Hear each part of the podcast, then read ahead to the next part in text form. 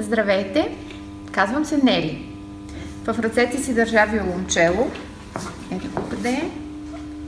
Той е от семейството на струнните лътови инструменти. Това семейство е голямо, защото има няколко члена. Цигулка, виола, виолончело и контрабас.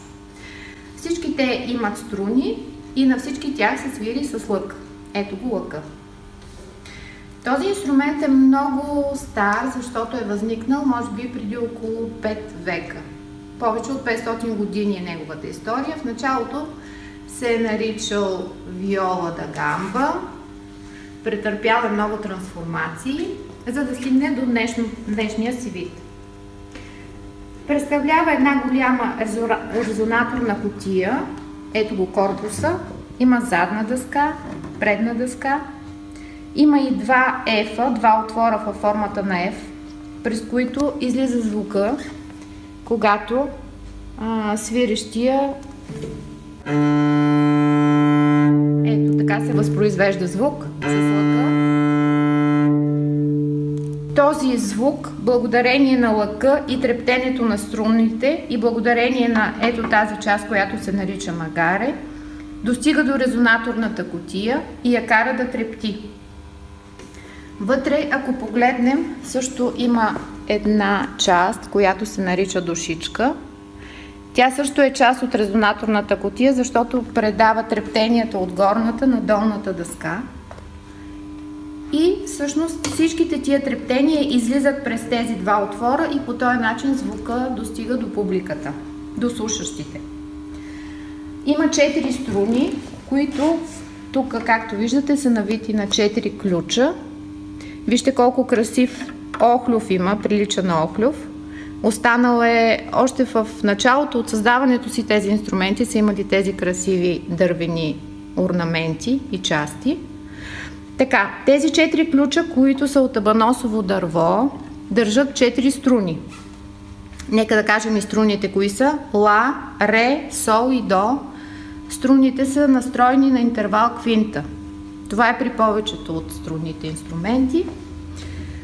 А, черното, също е от абаносово дърво, това дългото, нарича се гриф. Всички струнни инструменти имат грифове. По тях нареждаме пръстите си, когато свирим. А, например, може би се сещате за грифа на китарата, който е малко по-различен, защото има пракчета. Нито грифа на цигулката, нито грифа на челото, нито грифа на виолата, нито на контрабаса имат пракчета и това в максимална степен затруднява намирането на позициите и намирането на тоновете по тях. Затова основна роля в този процес играе слуха на свирещия. Нататък струните са сложени върху тази бяла част, която се нарича магаре. Тя е магаре, защото поема целият товар. Повярвайте ми, струните страшно много тежат върху магарето. Те са опънати с много голяма сила, за да могат да трептят, когато лъка се движи по тях. Те започват да трептят. Надолу тази част се нарича струнник. Тя държи четирите струни. Отдолу има шип. Това се нарича шип металното. Той се вади според височината на свирещия. И разбира се, за да щадим пода, трябва да имаме и този стопер. Когато свирим, го поставяме на пода и го използваме при свирене. Началото могат да се изсвират всякакви мелодии, могат да се изсвират акорди, могат да се изсвират всякакви неща. Челото е инструмент, който се ползва в оркестъра. Чилистите стоят винаги на дясната страна, на дясната ръка на диригента. Обикновено са 4, могат да бъдат 6, 8 големи оркестри. А, челото се използва в камерни състави, също квартети, винтети. Челистите могат да бъдат и солисти на оркестър. Лъка е а, от дърво, което е много гъвкаво, защото вътре в него има пружина. За да можем да използваме тази пружина и за да можем да получим ето това движение на пръчката, ето това движение на пръчката, трябва този материал да бъде много гъвкав. Не се прави от обикновено дърво. А, космите са естествени и са обикновенно от конска опашка. Това е жабката, тя държи космите също и също и във върха са а, застопорени космите. Можем да ги отпущаме с този винт. Ето така, ето това са отпуснато положение. Можем, когато започваме вече да свирим, да ги стегнем.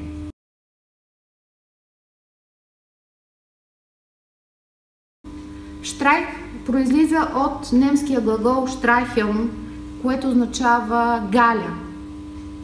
Всъщност галенето, галенето на, на лъка спрямо струната, същото въжи за цигулката, всички лъкови инструменти галят с лъка струните. Примерно може да се изсвири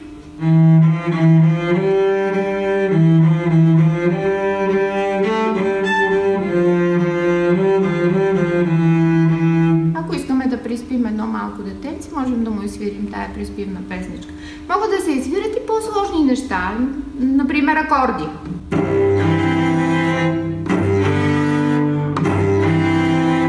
Могат да се свирят и други мелодии.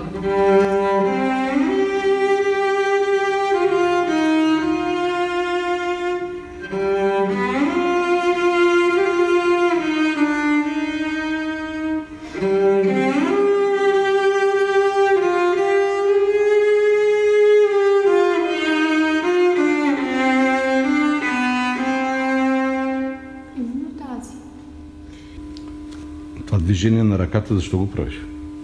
А, това е един художествен похват, който се нарича вибрато. Всички инструменталисти го използват. Вибратото предава по-голяма изразителност на тона. Може да бъде различно по ширина, но общо взето винаги е съобразено с музиката, която свирим. Нещо като украсяване на тона, като окраска на тона. Освен с лък, което, която техника се нарича арко, може да се свири и с дърпане на, както на китара се свири, това се нарича пицикато. Дърпаме струната с пръст, това се нарича пицикато.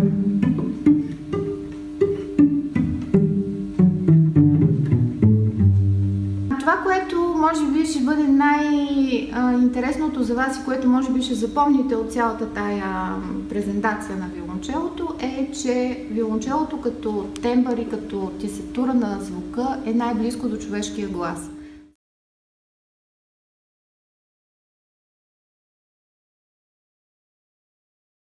Затова, затова е толкова въздействащо, когато се свири на виолончело, защото а, то звучи като човешки говор. Аз бях Нели и ми беше приятно да се запозная с вас и да ви запозная с виолончело.